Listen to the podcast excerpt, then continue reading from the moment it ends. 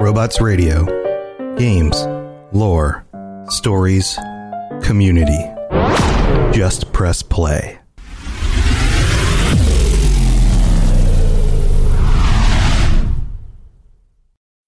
When you need mealtime inspiration, it's worth shopping Kroger, where you'll find over 30,000 mouthwatering choices that excite your inner foodie. And no matter what tasty choice you make, you'll enjoy our everyday low prices, plus extra ways to save, like digital coupons worth over $600 each week. You can also save up to $1 off per gallon at the pump with fuel points. More savings and more inspiring flavors make shopping Kroger worth it every time. Kroger, fresh for everyone. Fuel restrictions apply. Another day is here, and you're ready for it. What to wear? Check. Breakfast, lunch, and dinner? Check. Planning for what's next and how to save for it? That's where Bank of America can help. For your financial to-dos, Bank of America has experts ready to help get you closer to your goals. Get started at one of our local financial centers or 24-7 in our mobile banking app. Find a location near you at bankofamerica.com slash talk to us. What would you like the power to do? Mobile banking requires downloading the app and is only available for select devices. Message and data rates may apply. Bank of America and a member FDIC. Robots Radio presents You're listening to the Dungeons and Dragons Lorecast, the best way for everyone from experienced dungeon masters to those curious about D&D to learn more about the worlds, creatures, and lore of Dungeons and Dragons.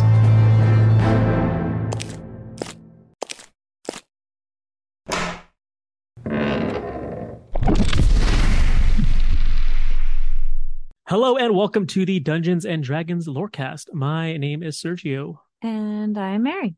and we will be your lore masters for this week.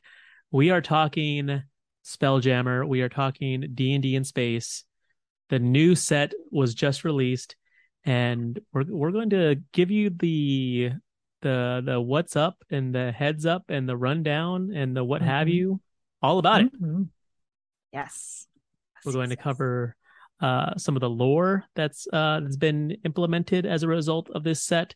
We're going to talk some of the new. We're going to talk the new races, some of the new monsters. Mhm, There's a, it's mhm. quite a bit. I mean, it's three different books. It's quite a bit of different information. Uh, so let's just go ahead and let's let's dive right into it. Let's or is it space? So let's float into it. I don't know. I mean, gravity counts. Gravity does count. Is Don't gravity. don't forget that gravity counts. It does. Unfortunately, even in space. Every D&D world, whether round, flat, or some other shape, exists in an airless void known as wild space. A world might be solitary or it might have neighbors, one or more suns, worlds, moons, asteroids, comets, or other bodies. This neighborhood of celestial and planetary bodies is called a wild space system. So that's the general idea behind the kind of Spelljammer and and how it's set up. So let's talk about wild space first and foremost. So when you leave your planet, you begin to travel through wild space. Sort of, it's sort of what you uh, what we traditionally think of as space. Like when we look up and see like you know um, the stars and and at night are big and bright. Deep in the heart of Texas. I couldn't help myself. It's fine. You it, by law we're required to.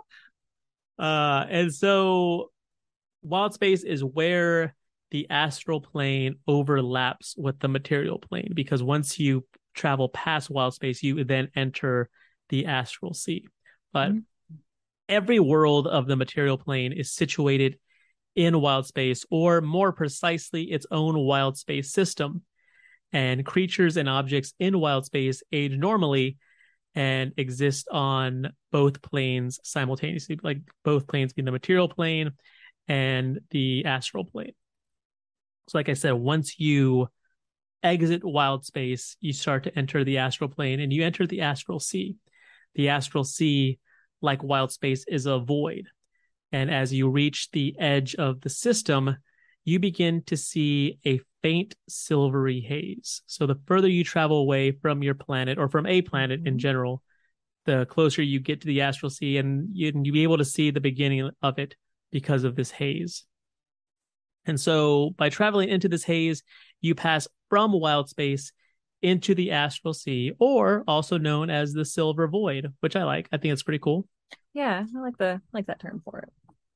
the deeper into the astral sea you travel, the thicker and brighter the haze becomes. Uh, many gods have dominions in the astral sea, and these locations typically take the form of uh, floating islands or cities of fantastic proportions. The astral sea is also where you can find the petrified remains of dead gods who were slain mm. by more powerful entities or who have lost all their mortal worshippers and perished as a result. So that's, pretty dramatic. cool. So it's very dramatic. Yeah. So no one's paying attention to me. I guess I'll just die. so for all the emo gods out there, uh, there you can find them floating around uh, at the astral sea, mm-hmm, uh, mm-hmm. or if they just you know got got by another more powerful god. That's true. That's true. they uh, could have got got. I do love that no one's paid attention to me. I'm just gonna die. uh, so yeah, these dead gods look like gigantic, nondescript stone statues mm-hmm. that um actually bear little resemblance to the to the divine entity it once was. So uh, it could be mistaken for your average, you know, floating like comet right. or space debris, whatever it may be. Right. Uh, another cool aspect about the astral sea is that you can actually breathe normally and exist indefinitely, never aging and never needing food or drink.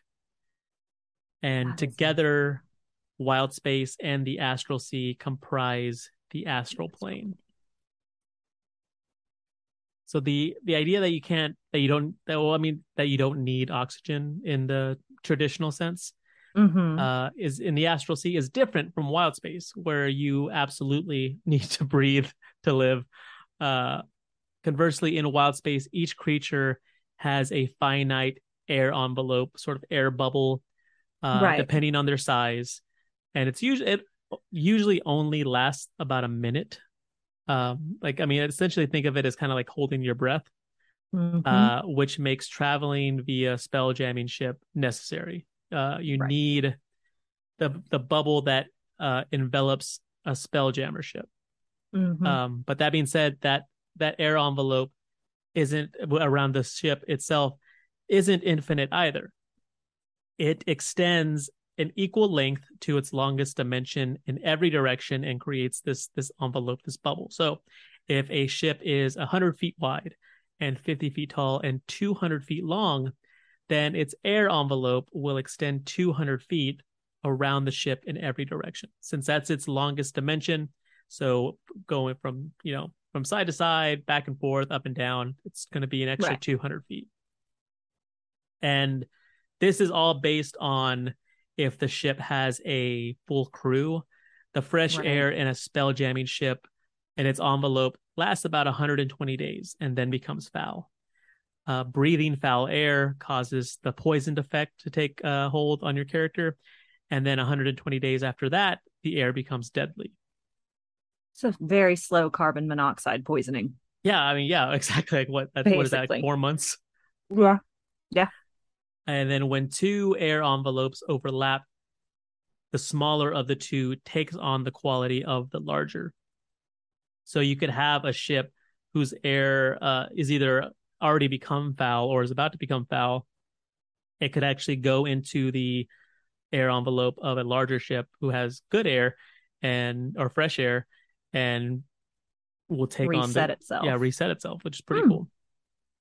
Uh, or a planet of, for that oh, matter. Oh, uh, although non-magical fire exi- uh, cannot exist in the vacuum of a wild space, magical fires such as the that created by like a fireball spell, it mm-hmm. uh, you can't have that. However, it doesn't burn in the vacuum, so it doesn't um like it won't continue that um that like you know continue damage from uh, you right. know the burning effect. So it's just the one shot, the one initial thing, and then sort of like dissipate, right?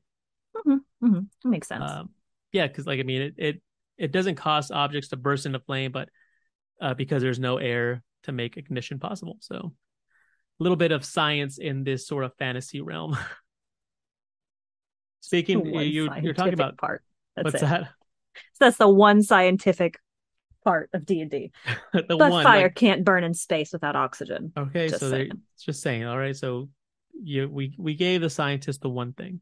We gave him one thing you mentioned uh, that gravity counts. Gravity does count. In wild space and on the astral plane, gravity is an accommodating force mm-hmm. in that the direction of its effect seems to be, and the quote in the book, quote, that which is most convenient. So for an object the size of a planet or a moon, gravity pulls everything toward the center of the body, right. meaning that creatures can stand upright anywhere on the surface and dropped objects fall perpendicular to the surface they land on. So exactly how gravity works, works in real here. life. Yeah. Mm-hmm. Mm-hmm.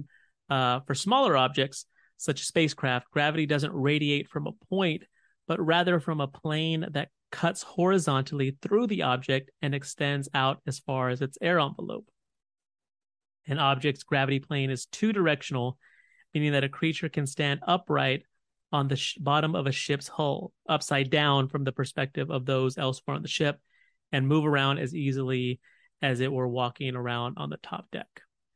So essentially, I mean, the I mean, if you could imagine, like, if you're gonna walk around a planet, if you could mm-hmm. just like you know walk around the surface, right? It doesn't matter, like you know, you would still continue to, like, you wouldn't fall over like the further like south right. you got, right? Or you would stay upright the entire time you were walking. There wouldn't be like a pivot point where you'd have to switch to the other side or anything of that nature.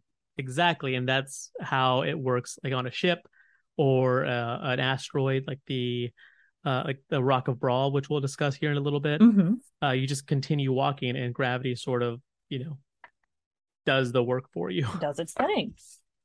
And much like air envelopes, when two gravity planes, when the gravity planes of two ships intersect, both separate gravity planes exist until the ships actually touch, and then the gravity plane of the, the ship with more hit points or more hull points regardless of size, takes over the other.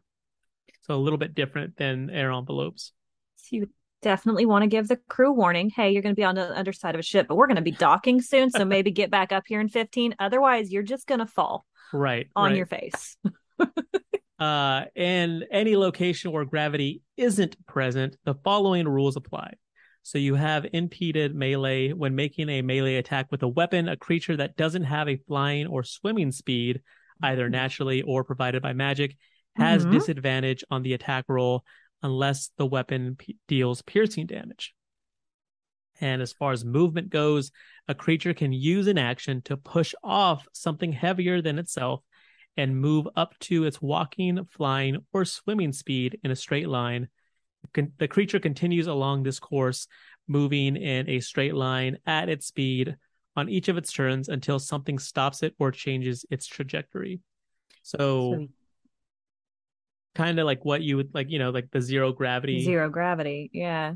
Yeah. That you see like in, you know, Apollo 13, them kind of floating, and kind of mm-hmm. like, you know, mm-hmm. pushing off and floating mm-hmm. in one direction. So, so how does spell jamming work? How how how can we make these ships go from from point A to point B?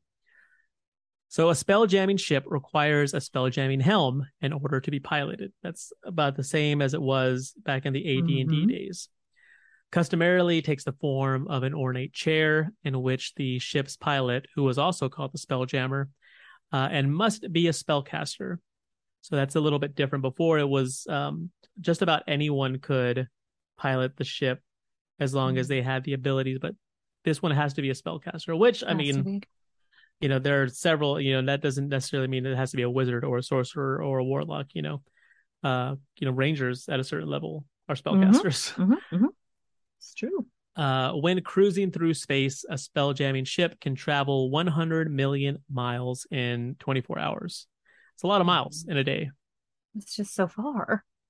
And there i've been seeing criticism of uh like okay, let's say it's uh, course correction are obviously needed throughout the trip, uh, which can cause space sickness, which is sort of like you know seasickness or, or motion sickness. Yeah, yeah. Uh, when a ship comes close, which is DM's discretion, to something big enough to have its own air envelope and gravity plane, it automatically sl- slows to its flying speed.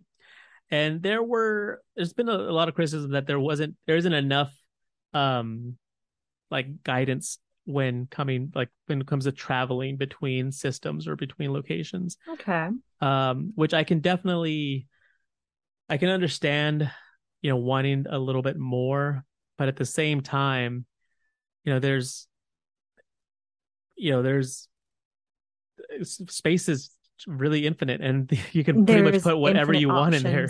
hmm I think it- it's it seems like a lot more of the more recent material is being left that way to where it's like here's some basic ideas, you can do the rest. Like Right. they ex- and it's the anticipation that there's some homebrew or house rules being used with it. and that's exactly you know what you know and i i could see like understand like you know them including something and then with a caveat hey and if you come up with something else like by all means disregard Right. this Right. But- most of it says that DM's discretion is pretty frequently used throughout most content though at this point. and i feel it's been used throughout d&d's history right? Mhm. Mhm. um but there can be asteroids planets uh Kindori, which are the giant space whales uh or even other ships that will cause the spelljamming ship to slow down uh much like the previous edition spelljamming ships can have more than one helm on board but only one can be used at a time and this is cool if someone wants to take control of the ship by using the secondary helm a spelljammer duel ensues I thought Which that is- was pretty neat too. it's very cool. It's opposed constitution checks with the Mhm. lowest losing and then taking 1d4 levels of exhaustion. Uh, they also lose attunement to the helm immediately and then cannot attune again or uh, to either that helm or any other helm until all their exhaustion has been removed. And this was something that I I thought was a bit plain. Like I would love to come up with a simple yet effective system of making this spelljammer duel like more tense Oh, interesting. you know as opposed to just a single constitution check maybe a series of checks and like you know best like three out of five or something A So series that- of checks would be interesting. Yeah. Or to do a there was a in part of the Spelljammer Academy stuff that was released, there is a like a like a hologram simulation type thing as a duel. That I think is where I would go with it. I would have an actual duel and see, like have them certain number of rounds or whatever, and then at the end of it, whoever came out on top would come out on top. right no yeah like sort of like a in their like mind's eye sort Mhm. of uh little like little like mini mini fight Yeah, like a small small miniature fight type thing. So a creature can get to where it wants to go just by thinking of its destination, at which point it becomes aware of the most direct route to that location. Now, this sort of awareness doesn't reveal how safe that route is. So it won't reveal if, Right. you know, if there's a asteroid field or if there are space pirates or space clowns, uh, you know, Oh God, no! directly on the way. Um, but this idea of being able to like think of where you want to go is uh, also used because a creature like doesn't necessarily need a vessel to travel through the astral plane. In this realm, a traveler has the option of propelling itself by thought alone. The more intelligent a creature is, the faster it can move. A creature that chooses to move in this fashion can move in any direction at a flying speed in feet equal to five times its intelligence score, Huh? which that's got like like you know the end of Star Wars where like the Millennium the Millennium Falcon comes in and shoots Vader's TIE fighter and it just kind of spins off Mm-hmm, and and then you like never know like you know what happens to it. Uh Mm-hmm. I got huge, like, you know, that made me think of that when coming up with this. Like, you're involved in a battle, and one of your enemies sort of, you know, ends up floating off and then ends up finding you, like, and traveling through the astral sea on its own, and on its oh. own intelligence, on its own thoughts, like, perhaps like a year or two later, like, just traveling, like, trying to find your party again to take revenge like not you know Oh, traveling like via it. ship just floating on his own Oh gosh, like the, Wait. the the tenacity of that that is like a serious revenge story too. I like it. I like it. That's immediately what i thought of i don't know what that says about me as a person or my I mean, my uh mental uh your you know yeah my where i am mentally but there you go um So we have different types of spell jamming ships. A lot of them, um, or most of them, are from, you know, are taken from the original Spelljammer from Advanced D and D. You know, your damsel fly, your Hammerhead, your Nautiloid, Tyrant ship. You know, other classics that are have returned. Uh, some of them have different names, like the uh, what was known as the Tradesman back then is now known as a Flying Fish ship. Uh, and then we have um, like some lesser known uh, throwbacks, like the turtle ship that looks just like it. a giant turtle. It's awesome. It's so silly and absurd, but I like it. I like And the the- idea of a sea turtle ship just kind of like flying through space that way, the way they move through water. It's a real pretty image. And then we have uh, a new ship, which is known as the Living Ship, which has a fully grown treant on the aft deck, which allows the spell jamming ship to completely like replenish its fresh air supply. Like it almost never has to, yeah, never never has to dock to you know make sure that it uh its air doesn't turn foul, which I thought was pretty cool. And then plus it's got like this giant tree, like you know, tree Just- creature. Yeah. That's really neat. That one I thought was really pretty. They did remove the uh our our silliest ship.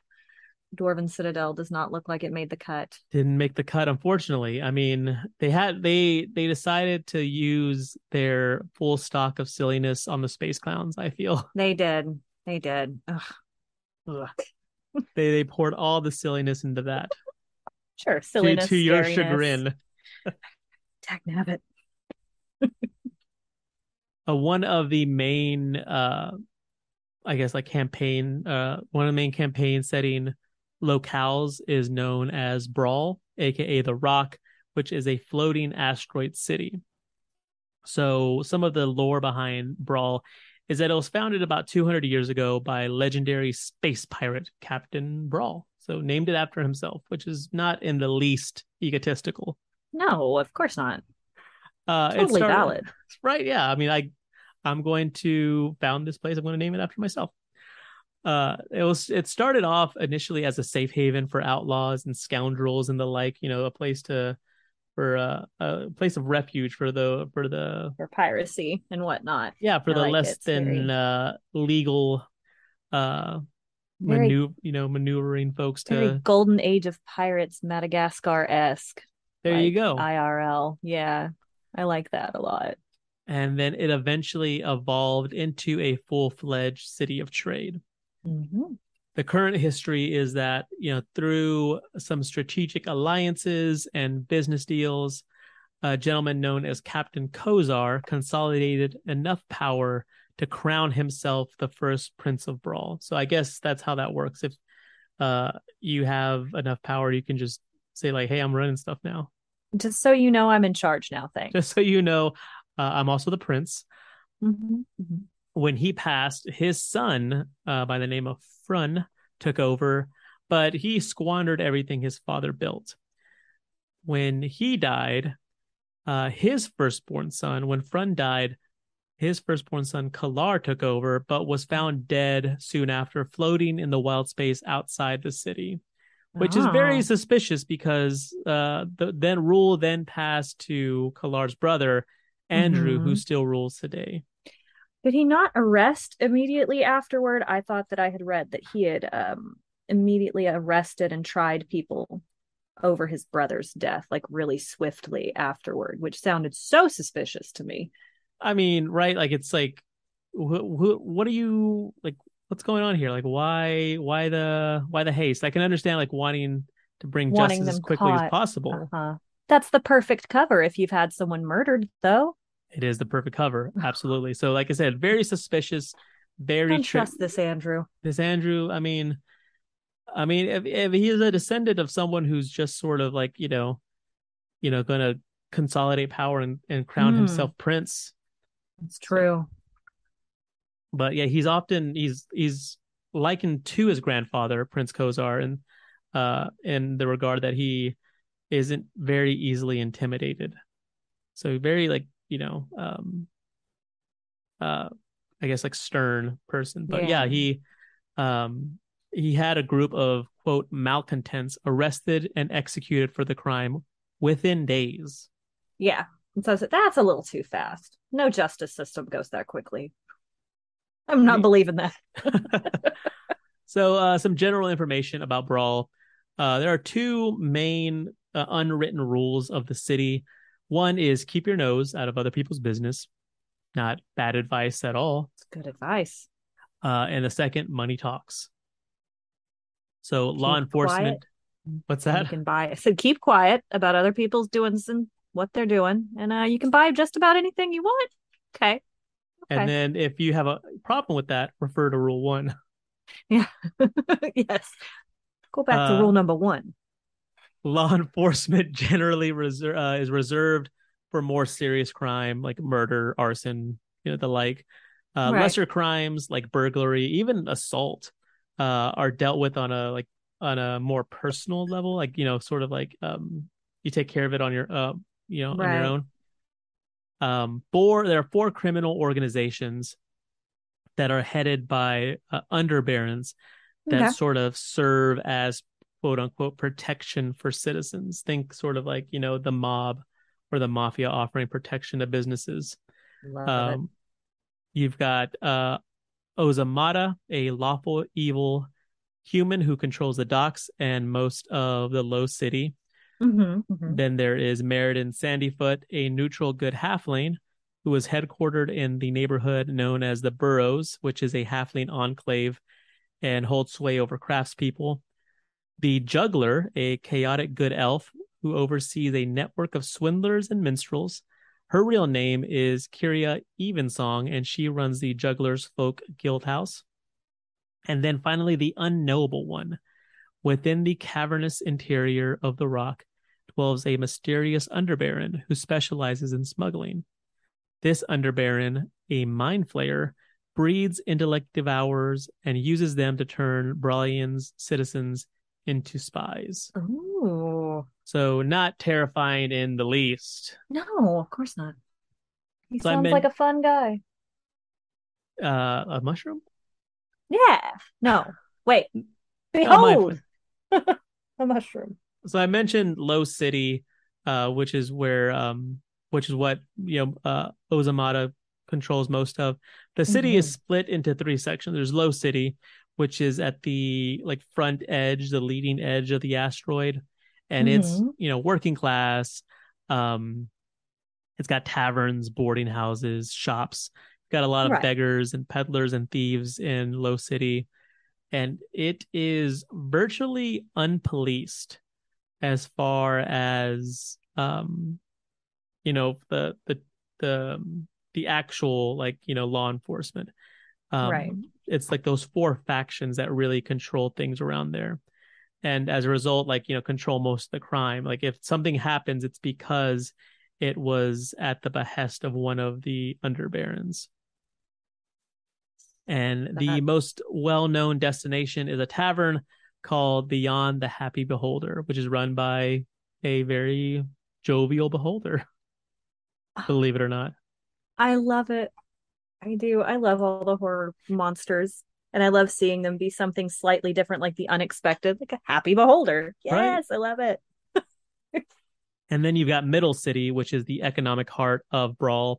You have many thriving businesses ready to aid adventurers in their exploits, uh, such as the aforementioned Jugglers Folk Guild House. You've also got the Great Market, which is this like chaotic expanse of small vendors, uh, street performers, merchants, you know, customers of all descriptions. Uh, it's pretty much the hub of Middle City, and then other Love it. places like um like the Smiths Coster, which is the most the largest and most successful merchant company um, that's based in Bral. And so, like I said, it, Mi- Middle City, like I, like I said before, is really the economic heart of Bral. Right. Whereas So- High, go ahead.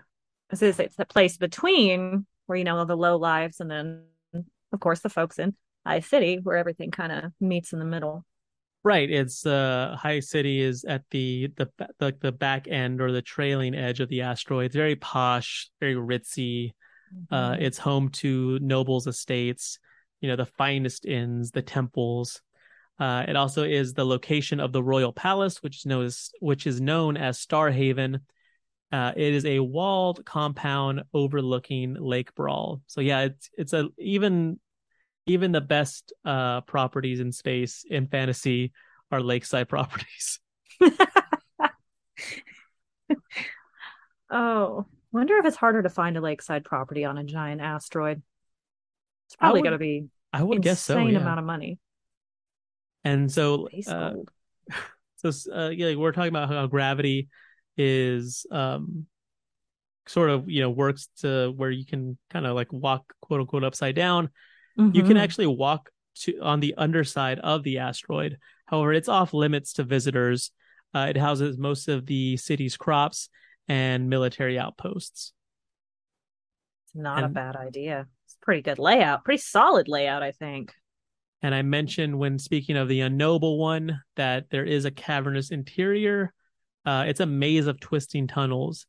Um, and from from what most people understand, there isn't much in there. However, obviously, you know, we do have a mind flayer who has set up shop there and uses the virtual solitude to, you know, do whatever it wants I like it. we've got that lore for Bral. We've got different um like uh wild space systems and that ties into the adventure, the Light of Xaryxis adventure which is inspired in large part by Flash Gordon, like both the 1980s movie and the old serialized comic strip. Sort of like the the movie itself sort of like the kind of like bombastic, like over the top, like space Mhm. tropes. Like this isn't trying to be Star Trek by any stretch. Uh, and then also the old serialized comic strip because you know they wanted people to keep coming back for the next installment, and Right. so it seemed like almost every strip ended on some sort of cliffhanger, which is how they designed the the the, the adventure campaign. Is that each sort of each chapter sort of ends on that cliffhanger to so so players you know will be excited to come back for the next session you know as opposed to Mhm. Traditionally you know uh, a session will end like oh we've killed the big bad and you level up all right see you next week you know and then you're like okay cool that was fun this is you know that leads you you know thinking like oh crap what what's going to happen next Use that little more motivation to help prevent those uh, scheduling conflicts that we all tend to run aground on. the true big bad of d&d Is scheduling conflicts. Oh, geez. Um, so the Light of Xaryxis, not to get into spoilers or anything, but it deals with um the uh this planet that sort of uses this um I don't know this um energy source or uh to essentially suck the the the life out of another planet to to fuel Mhm. itself um and that's there are theories that the doom space uh system is actually what was no what what, was once uh the dark sun like campaign setting uh in Oh. fact when there's an image in uh in the book that sort of it's like a map of sorts of this different systems Mhm. and when that was originally released as sort of like a teaser uh it didn't say doom space it said Athas space which is the planet that dark sun took place on and then it was quickly removed and then changed to doom space. And so there are some and then there are other um sort of allusions to dark sun in that in the advanced dungeons and dragons days one couldn't travel to that dark sun wild space system uh, for one reason or another like it was in in game it was you know, the the you couldn't penetrate its crystal sphere for some reason Right. and that was for obvious reasons like you know like you know a last episode bipolar mentioned it would sort of like break like the like the uh like uh, uh idea or like the aesthetic of this you know post-apocalyptic mad max meets Yeah. d&d uh like look if all of a sudden you see um dwarven citadel fly in and so like that and like Ravenloft was also one of those that you know kind of couldn't couldn't be reached via Spelljammer. right. And so there is an a there is a reference to a crystal that was shattered by the gods, which then allowed you know entry to and from. And so more or less that that sort of uh, unofficial canon right now that Doom Space Mhm. is is Athas is is a dark sun and has been um you know it's obviously it's called Doom Space. It's not a very pleasant place to be Not anymore a fun place to go. Yeah. uh, as a result of you know what is going on in the adventure. And so for all of y'all, um, Dark and myself included, hoping for a Dark Sun fifth edition revival, um, I think that's I think it's gonna be a no from from Wizards Dog. Oh, I know it's sad. It's I'm, a very I'm so sorry. I know, I know it's very sad. Um, but yeah, it deals with like the adventure itself. Uh, seems like a lot of fun because, like I said, every chapter sort of ends on a cliffhanger, sort of like you know what's going to happen next in the light of Xaryxis, and deals with um having to stop this uh this force from destroying more planets. So I, I I can't wait to play it. And what's cool is that like each the the way it's set up is that each chapter should only be like one session or so. So you should be yeah, able to it was like finish two it. to four hours each. yeah, so you know, it- so you should be able to finish it if you're playing, you know, once a week or even once a month. You could definitely finish it within a year, which for a full like campaign, like one year is fast. yeah, that's, I thought so. I was like, that sounds so fast. It's so quick. But uh, that being said, let's go ahead and head to the middle of the show, and when we come back, we'll talk some uh, some races and monsters. Yes.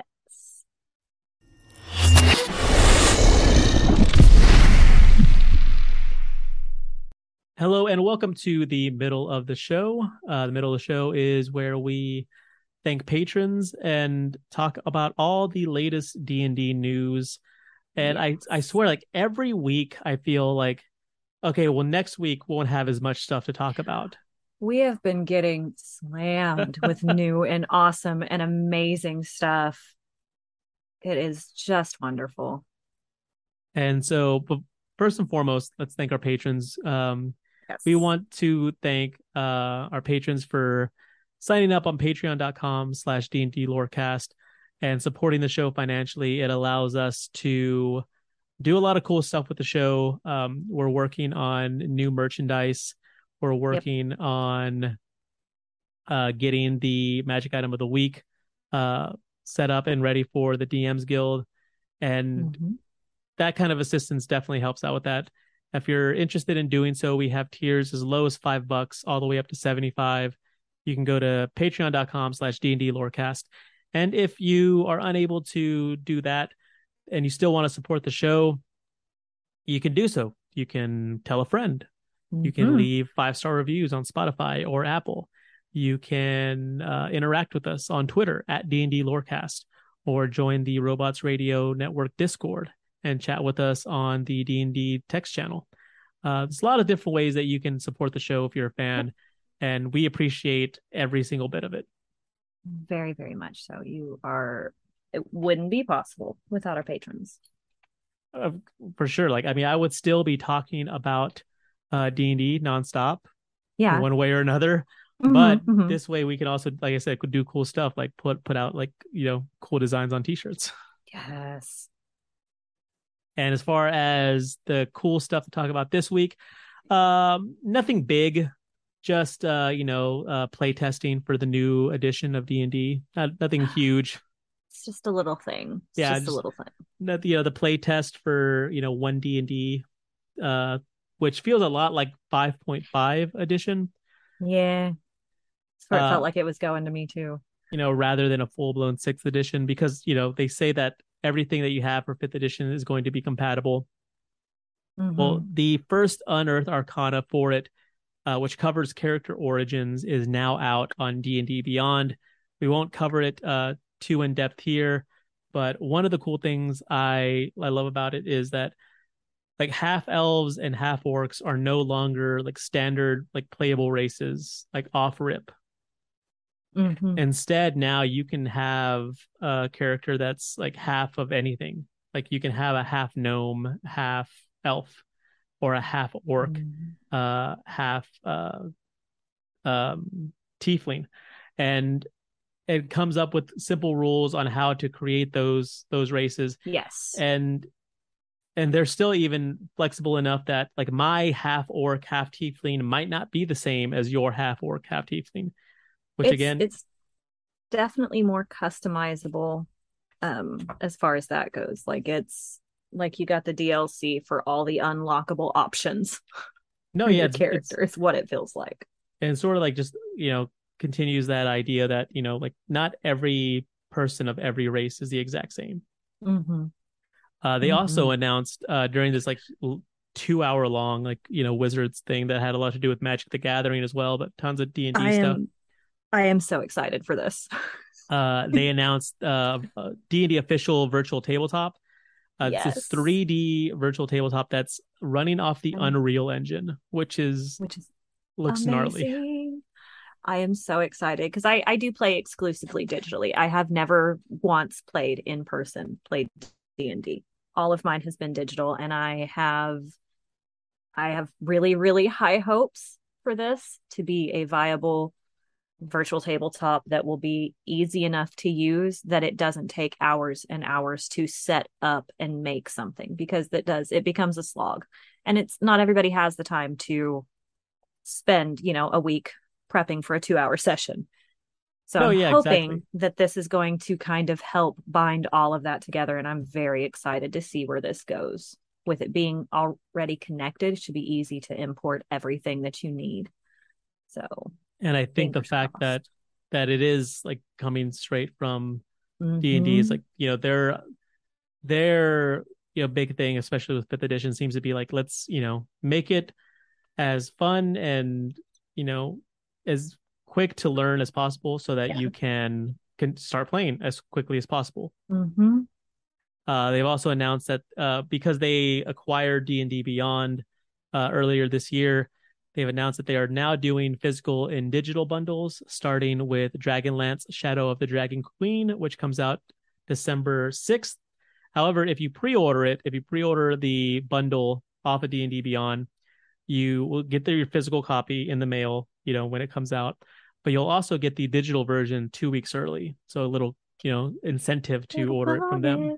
I that's another thing I'm very excited about because I tend to lean more towards digital copies, but I do want the hard copies too. Like I I want both and I pretty uh pretty on board with that. Been saying that for a couple years now that they should have a bundle type thing. So No, same. I mean, I'm I'm the opposite in that I can't live without my physical copies. Um, but I do like I you know the the obsessive compulsion to own physical copies.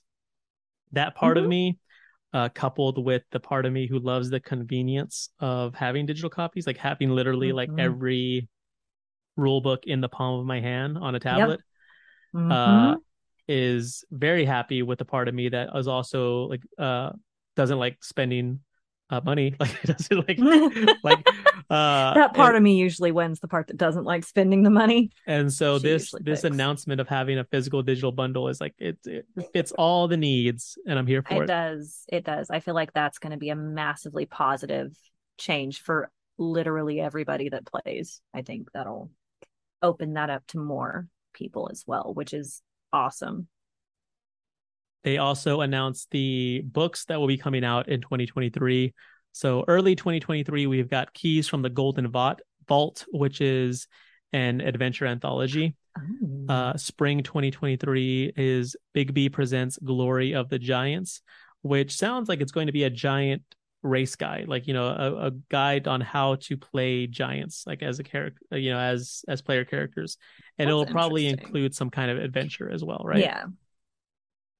Uh, summer 2023, the Phandelver uh, adventure that is in the starter set uh, Mhm. will become a full blown campaign. That's And- awesome. Then in fall 2023, we've got the Book of Many Things, which is, uh, I'm guessing, some sort of like item guide, sort of like Xanathar's Guide to Everything, uh, but with like a ton of like different like magic items and like cool stuff that you can implement into your into your campaign. And we've got the return of Planescape officially announced. Yes. And That's exciting. we've been planning on Planescape for a while now, and we'll we're going to get started on it. So uh, by the time Planescape Planescape comes out late next year, everyone listening to the D and D Lorecast will be fully versed on what to expect, or at least an idea of what to expect. Because yeah, obviously they're going to change some things. Oh yeah, for sure. Uh, there's so, much stuff to talk about. So Uh, stuff. WizKids uh released their Icons of the Realms Dragonlance uh for pre-order. Their minis to for that. We, there's a link in the show notes to check those out. And then also um, there is a Spell Jams playlist which uh was released when Spelljammer came out. It's a bunch of uh Spelljammer theme songs, a lot of cool stuff. You can like listen to it on Spotify or like Apple Music or whatever. Uh, they've also they're also releasing uh, vinyls um, that are available for pre-order now. Uh, I immediately uh, I'm somewhat of a vinyl fan, and so I immediately uh, pre-ordered the the limited edition like Galaxy covered one. I couldn't help myself. Um, They're they- uh, beautiful. They are they- gonna be so beautiful. it's gonna look so great. Um, and like I mean, it's a D and D record. I mean, of course, I'm gonna buy it. Of course, you're gonna buy it. Um, and so yeah, so since speaking of Spelljammer, let's head on over to the DMs Guild for our DMs Guild corner of the week. Uh, Spelljammer's Guide to the Galaxy. Love it. It's got that sort of like 80s sort of vibe, like retro aesthetic to it. It is a 58 page book filled with options for players and DMs alike. For the players, you get three different races the Astral Genasi, the Metamorph, and the Lumen, as well as 20 spacefaring subclasses, uh, one, you know, uh, spanning every class, uh, including the Prism.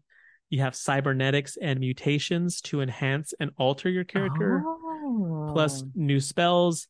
And for the dungeon master, you have wild space environments to help spice up your encounters. You have um I lost my space. Uh new monsters to challenge your players with, plus new magic items.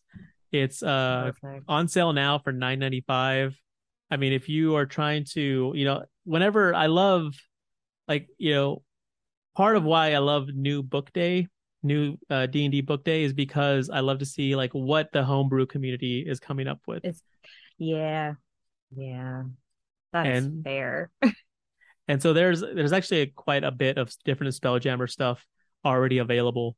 Um but this was the one that really piqued my interest. But like yeah if you go to dm's guild now i'm pretty sure that its header is still um yeah it says you know the the banners expand your adventures in wild space with community created titles.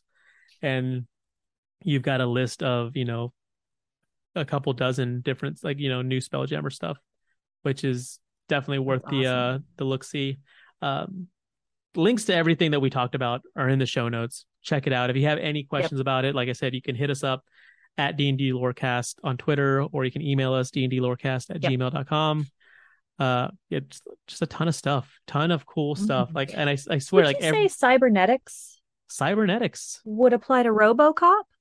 cybernetics would apply to RoboCop, Okay, or just uh, and you'll you'll you'll know exactly why we discuss RoboCop when you listen to our patron chat next week. exactly. But, uh, Gotta find out. That's a little teaser for next week for the patron chat. but yeah, like I said, a lot of cool stuff. So check it out in the show notes. If you have any questions, holler at us. We love to talk D and D with uh with uh, our listeners. And that being said, let's head on over to the end of the show. Yes, sir.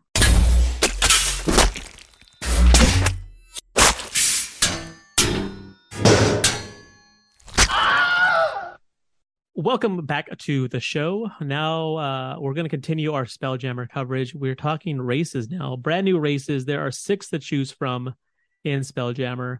Uh, let's just get right into it and start discussing them. The first is the Astral Elf. Uh, astral elves are elves that have been living in the astral sea for hundreds or even thousands or even millions of years. And the same way that elves, el- you know, seeing as how elves are more susceptible to being changed by their environment, uh, you know, this also applies to these elves in the astral sea. So, like, think, you know, wood elves, uh, you know, they're spending all the time Mhm. in forested areas. you know they sort of adapt to where where they are, and it's no different with astral elves and the astral sea. So they initially traveled to the astral plane as sort of a pilgrimage in order to be closer to their gods. And like Githyanki, they can gain a different skill proficiency each day as part of their trance. So if they engage in their trance, they can decide like, oh, I want skill proficiency in uh, in healing or in medicine checks, you know, today. Uh, and then the next right. day they can choose something else and they have built an empire which is a major focal point of the light of Xaryxis adventure. Like they might or might not be uh, the force you are fighting, the force that is trying to destroy planets. Oh goodness. Um, but yeah, so All it's right. you know typical sort of elf um, traits apply. You know, dark vision, um, right. You know, they they can avoid being charmed. Um, they have as a bonus act they have a, something known as Starlight Step as a bonus action. They can magically teleport up to thirty feet to an unoccupied space that they can see. Uh, and they can use this trait a number of times equal to their proficiency bonus. And then you regain all uses when you finish a long rest. And then, like I said, once um, when they enter their astral trance, they can become proficient in a one skill of their choice, which is pretty cool. So they would essentially then not wouldn't they be like not invincible? Why is my brain losing words? It's uh, like they wouldn't be able to die. They couldn't age, right? Because living in the astral sea. So they ageless, timeless beings that just right. exist forever. Exactly. Oh, that is terrifying. Yes, like I said, they some could be up to a million years old. So everything else to them must just look like the blink of an eye. Yeah, I mean, as, as even more so. Yeah, standard elves. Exactly. Absolutely.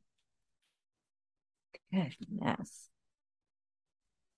Okay, what else? So after that, I was um, I was really excited by these. I think they're adorable, but I feel that way about all the horrible monsters too, and all the horrifying races. So you know, druid at heart, I guess. Um, so we have plasmoids, which are is quoted direct quote from the book.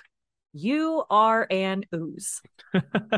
it is a giant blob amorphous being, no typical shape. Um, they try to kind of squish their bodies into whatever shape of their party members, I suppose, to kind of blend in, I guess. Um, they don't eat the way regular folks do. They consume food by osmosis, kind of like a like an amoeba. Um, they breathe through the pores in their skin as well. Um, they don't have internal organs, plasma-like ooze creatures, and, uh, and and then basically a cluster of nerves that allows them to detect, you know, light, heat, pain, vibration, sound, textures of things, and go about it that way. Um, when they sleep, they lose their rigidity and just kind of like spread out. They're just kind of like but everywhere, little sploot things. Um, I essentially you could create flubber. I was gonna say, like, I these. thought of it more like the T one thousand, but you could say it's flubber. my brain went to flubber immediately. There's two kinds of people, I guess. Um, but yeah, they dark vision can hold their breath for an hour, which is really useful, especially in space. Um, and they have the ability to shape themselves into whatever sort of a humanoid the size they're supposed to be. they're pretty, pretty neat. You are an ooze. You are an ooze. Well, that's been called worse, but okay.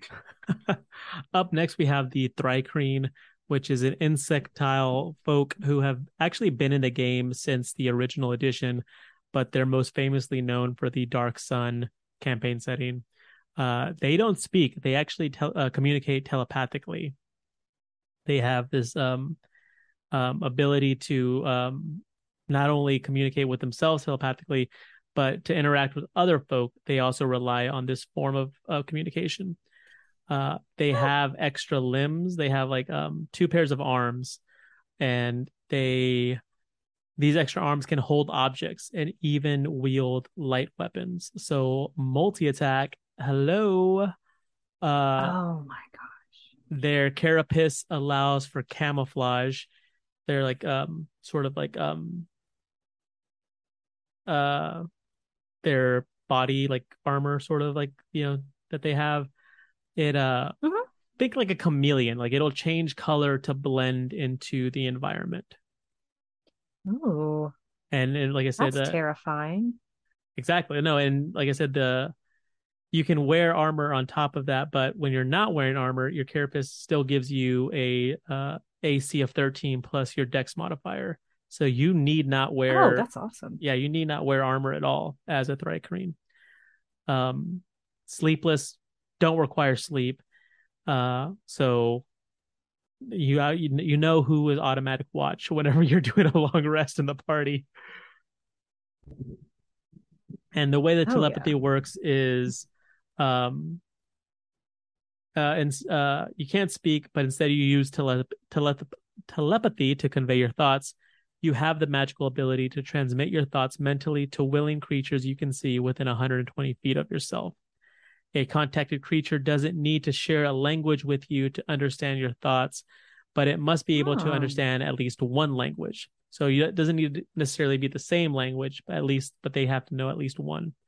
Um, your telepathic link to a creature is broken if you and the creature move more than 120 feet apart, um, or if either of you is incapacitated or mentally breaks the contact one way or another. And then we've got the Hadozi, which are it's kind of like if you crossed a monkey with a flying squirrel. Mm-hmm. Mm-hmm. Mm-hmm. And these are so the first Hadozi were timid mammals that were no bigger than a house cat. Uh, but now they range anywhere from small to uh, medium creatures. And uh, like I mean, like yeah, they like I said, they look like monkeys, but with like those like I don't know what like sort of like flying It's like squirrel skin flaps skin flaps. skin flaps. I don't know what else to call them. Yeah, and it, it allows them to glide through the air like just like Rocky. membranes, according to the book. Skin membranes. There you go, skin flaps, skin membranes. Skin flaps. uh they actually uh are not original to D&D. They actually showed up in a different TSR game called Star Frontier. Oh. Um like monkeys, they have dexterous feet, and so as a bonus action you can use your feet to manipulate an object, open or close a door or container or pick up or set down a tiny object. Uh they have um what's known as Hadozi resilience, which is uh, the magic that runs in your veins heightens natural defenses. When you take damage, you can use your reaction to roll a d6. Add your proficiency bonus to the number rolled, and you reduce the damage you take by that amount uh, to the amount equal to that total. And so, I mean, and that's a reaction. So that's once per turn, which is pretty cool. That's impressive. Uh, yeah. at least uh equal to your proficiency bonus. You can use it that many times through your proficiency bonus, and then you expend all uses when you finish a long rest. So definitely be uh, mindful as when you want to use that. Like use that when uh when your enemy Mhm. gets that crit on you for sure. Would be an amazing monk. Right? Exactly. Yeah. Absolutely. Uh, the yeah. first thing I thought of. Oh, that'd make a good monk. Hmm. They have one um in the book. They have a artist depiction of uh, Hadozi as a bard, which is actually like the cutest thing I've ever seen. He's yeah, the artwork for this is of course again amazing. They know what they're doing. And it's just it's great. He looks pretty great. Like a little monk uh, monkey bard. Monkey bard? Monkey bard. What else we got? We have autognomes. Um, these things are adorable. Um, it's a mechanical being built by rock gnomes. Um, so sometimes they become separated from their creators and kind of go out on an adventure on their own. They usually bear a resemblance to whomever created them. Um, it's programmed to speak and understand gnomish. Uh, it can be made from all kinds of different things, which I thought was pretty fascinating. Um, the way it's worded in the book is one autognome might have an actual beating heart in its chest cavity, while another might be powered by stardust or intricate clockwork gears. They're I mean, just kind that of That sounds badass. it really does. These I was very excited about these guys. I think they're I'm going to say they're my favorite of the most recent released ones. Like that's this is top tier to me. I think they're great. Um just like regular gnomes, they can live for centuries, typically up to about 500 years. Um, so they are small, are construct. Um, much like the Thri-kreen, they also have the have a pre-built-in armor class of 13 plus your dex modifier.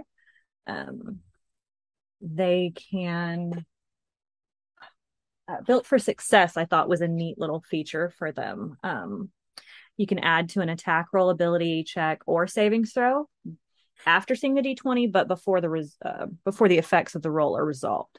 So you can just you can do this up to your proficiency bonus. So you can just kind of like i don't think that's quite good enough. I want to throw this on there which is always fun. Um, they do the sentry's rest so six hours of being inactive but instead of sleeping they're completely conscious. So you could have your person watching technically. It's kind of stashed up in the corner watching what's going on. I love it. Um, I but love yeah. I mean, I just love the fact that it could be something as gnarly as like, oh, my creator, like, you know, his body was dying, and so he put his heart in me. And like, so I literally Oh. like am carrying on my creator's heart. Or it could be ah. like, oh, this gnome built me out of a bunch of like scraps and like, you know, junk and stuff. Like I love like it, it's like both like both ends of the spectrum. and anywhere in between which is again i love open-ended like i would i love the open-ended aspects of it getting to kind of throw your own spin on it and there that to me is extremely appealing for that race and then the last but definitely not least are the giff which we did talk about in the previous episode that if you haven't listened to you should go back and listen to that one too Right. These yeah, these these are uh throwbacks from the original AD&D version. Yeah. Um, these are the broad-shouldered hippo folk. Um, I tend to lean towards GIF because I don't want to have a GIF versus GIF argument with anybody. But you know, if you feel the need to call them GIF, let them be. I mean, Um, I it says that either is acceptable. well, see, there you go. Both are acceptable. Um, unknown origins, unknown gods.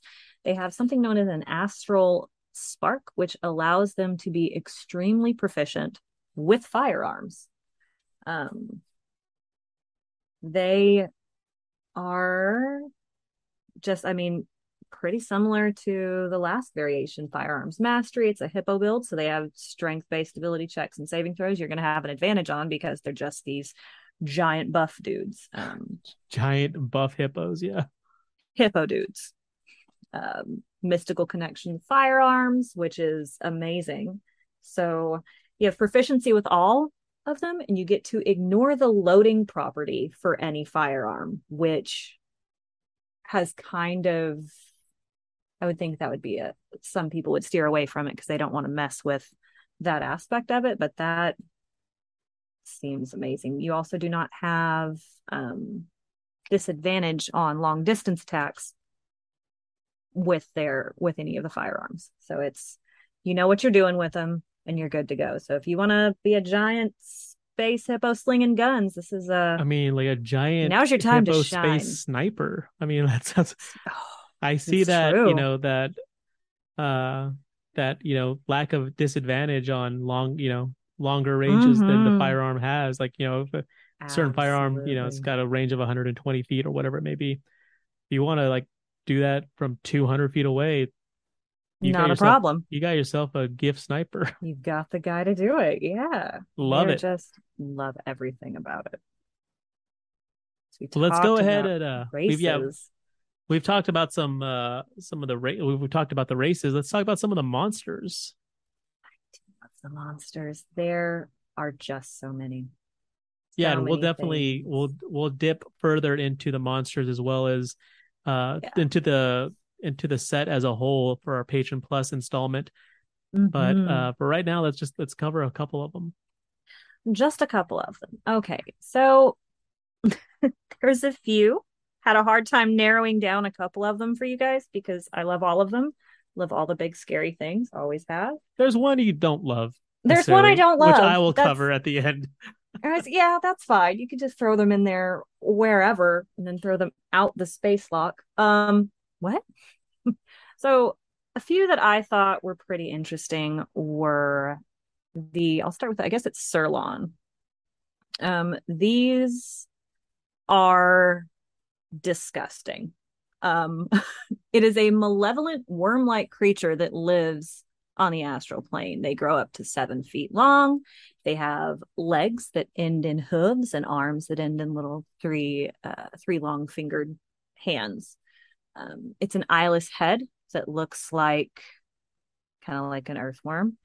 Um, but it has a maw that's completely ringed with teeth. So I'm thinking like lamprey is where for the best description I could give you. Um, It's completely disgusting. they are very disgusting. they live for thousands of years because and uh, because they spend most of their time in the deep astral. Um, every so often they'll leave their strongholds, invade wild space systems, and indulge in a seven-year-long ceremony called the Feast of Worlds, during which they eat as many sentient life forms as they possibly can before they go home. They're known to work with mind flayers. Um, together, they'll collect victims to feed on, um, and they kind of like, I guess, split the body. Mind flayer eats the brain. They eat the rest of it. No mess, you know, no waste. Of no course. ways. I do appreciate that. I do. I do I mean, appreciate. if you're going to kill me and eat me, eat all of me, please. don't, yeah, don't. We're not in this economy. You can't afford to waste any of it. Exactly. Um, as they die, though, this part I thought was absolutely horrendous, and this is part of why I chose them. was so when one of them dies, they store this corpse in a safe place. As it decays, they lay one or more eggs inside it. Um, these hatch 24 hours later. Each one produces a tiny little bitty guy.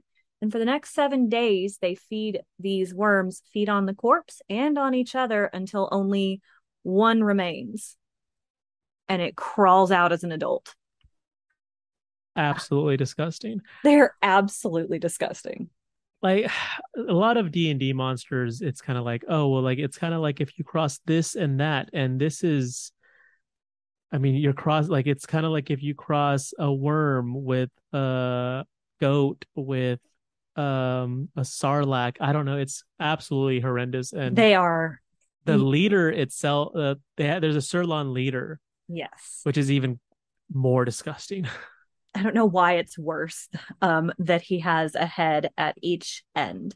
And so therefore he has a superior intellect, intellect, sure, intellect. Definitely not going to say intellect. He's real smart. He's got one of them intellects. But the two-headed ones are often leaders because of this. They have a they're more intelligent, I guess. But they're absolutely horrendous. I love it. I hate it. It's I hate it. disgusting. It's we'll like- do a little That's the ahead. most. That's the like highest honor you could pay a D and D monster. Is like, thank you. I hate it. It's amazing. It's so wonderful, but it is so disgusting. We'll do a do a little palate cleanse. um, two of the other things in there that I thought were absolutely amazing were the dragon editions, was the lunar dragons and the solar dragons being thrown in here like this. Um, I am a huge fan of the dragon part of Dungeons and Dragons that's kind of what the main draw was for me initially. Um, lunar dragons are moon dragons or phase dragons. Um, xenophobic creatures make their lairs inside desolate moons by burrowing into the rock. So any of the moons could have one of these guys just in there, and someone might not know it, might end up in a bad situation that way. Um, the females stock the lair with food. Um, they don't leave until their eggs hatch, offspring are old enough to fend for themselves. Um, they're very like the, again the art in this is just amazing. Um, they're very very pale alabaster white, turning a darker gray as they age. They enjoy depriving creatures of treasure more than they enjoy the treasure themselves. So it's not about how much they get, it's about hurting people to do it. like it's not enough that I have it. I just like the fact that you don't. I like that you don't have it. Yes, exactly. Um, so they let's see, often found among their treasure are one or more spell jamming helms. So right there, easy quick campaign. She says easy and quick. Yeah, Um, right. Well, as far as like the... the, idea is easy and quick, but at There the go. It's an execution of idea. which, sounds and- terrible. I mean, and that could be something that, um, like sort of um, predates like uh, a, an actual spelljammer campaign. Is you know Mhm. you are living on this moon, and you want to you you and your friends want to become spelljammers.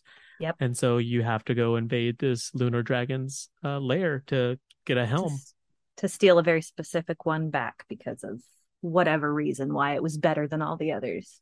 Um, lunar dragon can also become incorporeal, but not that they can't they can't actually pass through anything that way. So I thought that was kind of neat. Very cool.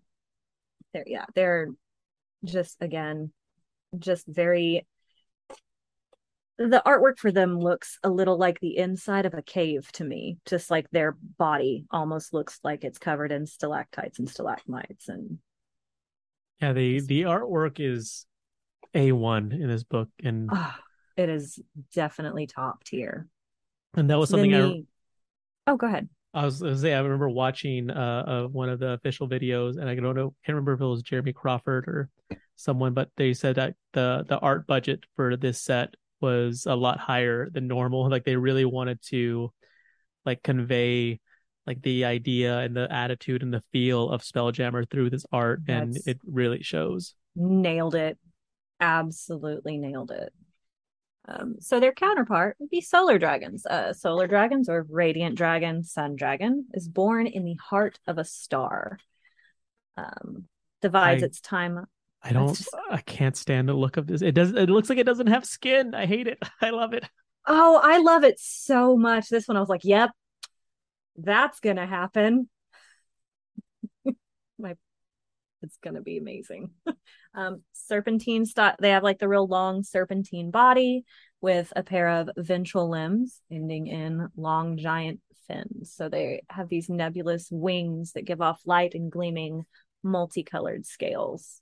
Um so just the imagery is amazing as well. They can see clearly even in blinding bright light which of course you would be able to if you're born in a star i would hope you'd be able to deal with being that close to a star Right.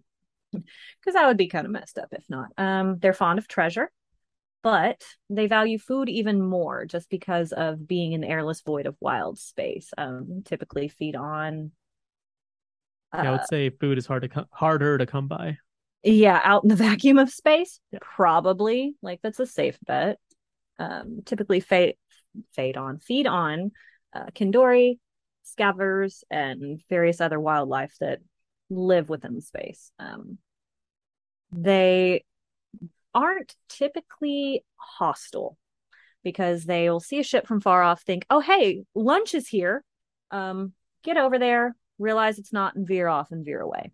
Because they're not they're territorial and they do behave accordingly, but they're not just outright violently aggressive, which I Well, thought yeah. was pretty cool. I love this. It says that they tend to give a wide berth to humanoid folk whom they find violent and tiresome. I mean, Mhm. hard same solar dragon. Same. Hard. so maybe same. that's why I identified with it.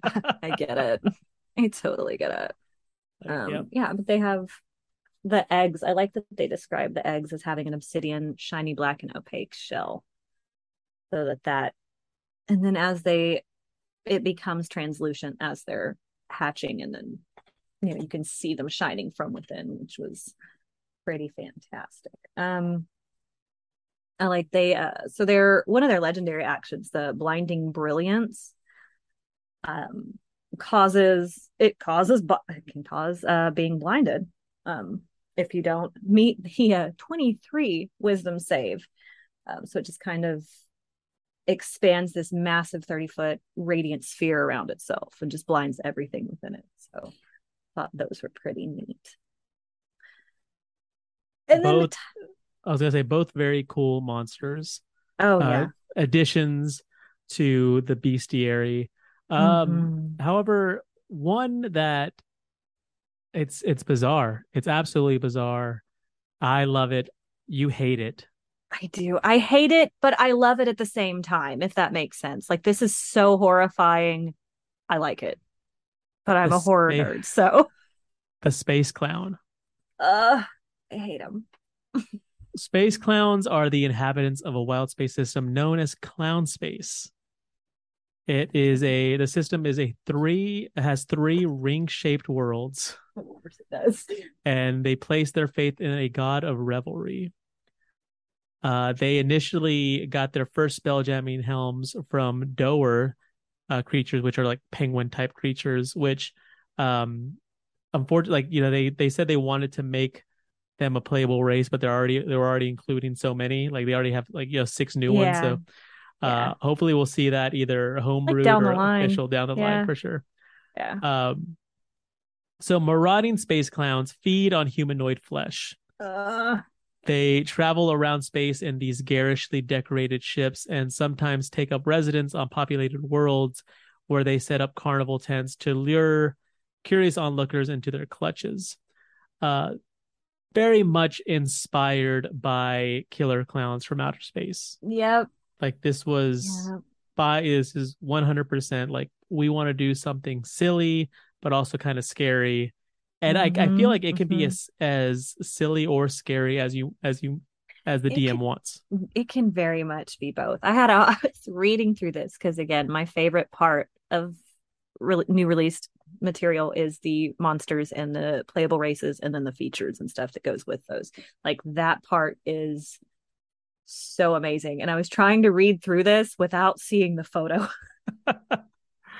uh, my favorite aspect about them is what's known as dying burst.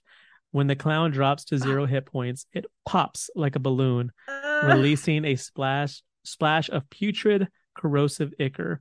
Each creature within five feet of the clown, when it bursts, must make a DC 12 Dex saving throw, uh, taking 3d6 acid damage on a failed save, or half as much on a successful one.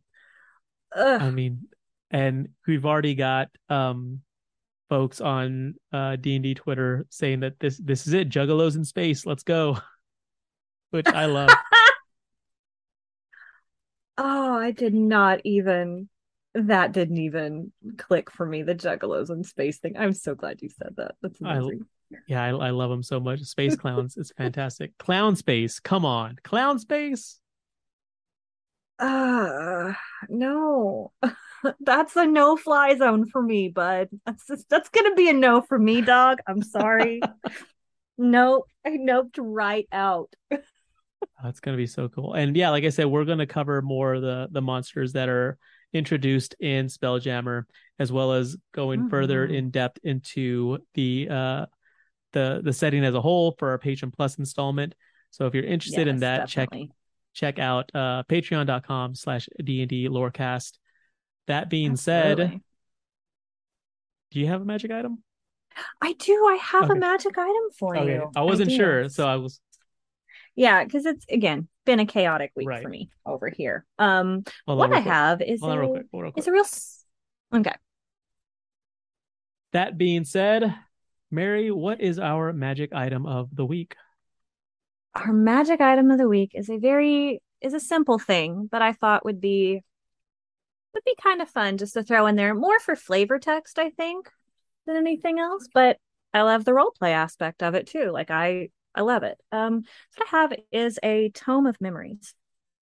Now this tome of memory um is a very special book that you have to have a really specific type of ink for, magic ink that you write in. You write your memories down in it, much like a journal, correct?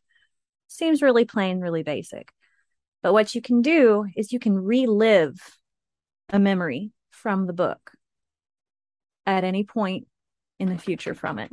However, once you've relived it, it disappears from both the, mo- the book and from your memory.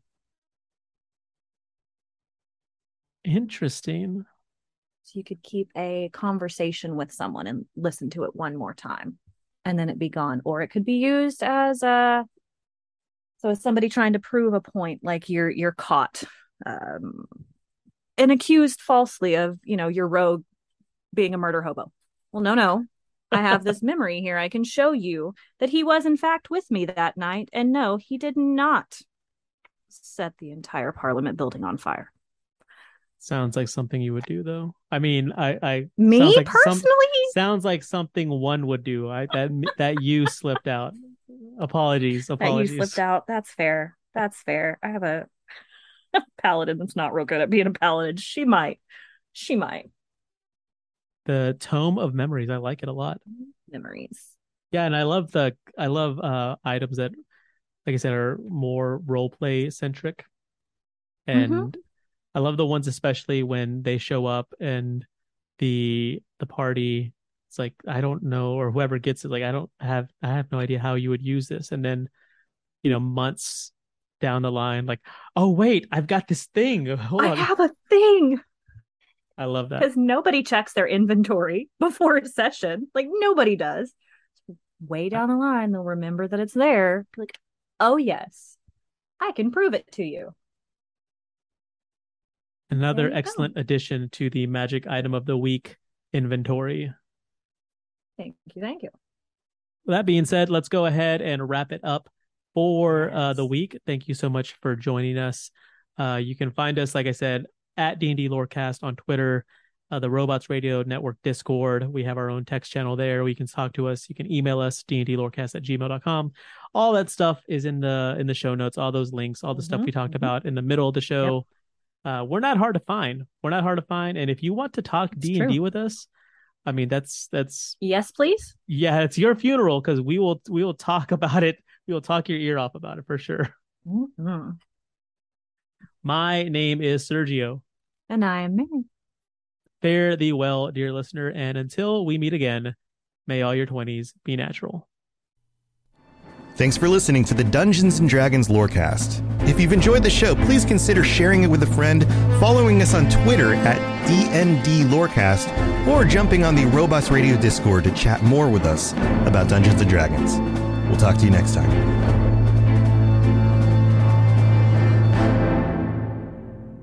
You've been listening to a Robots Radio podcast. Smart shows for interesting people. Check out all the shows at robotsradio.net.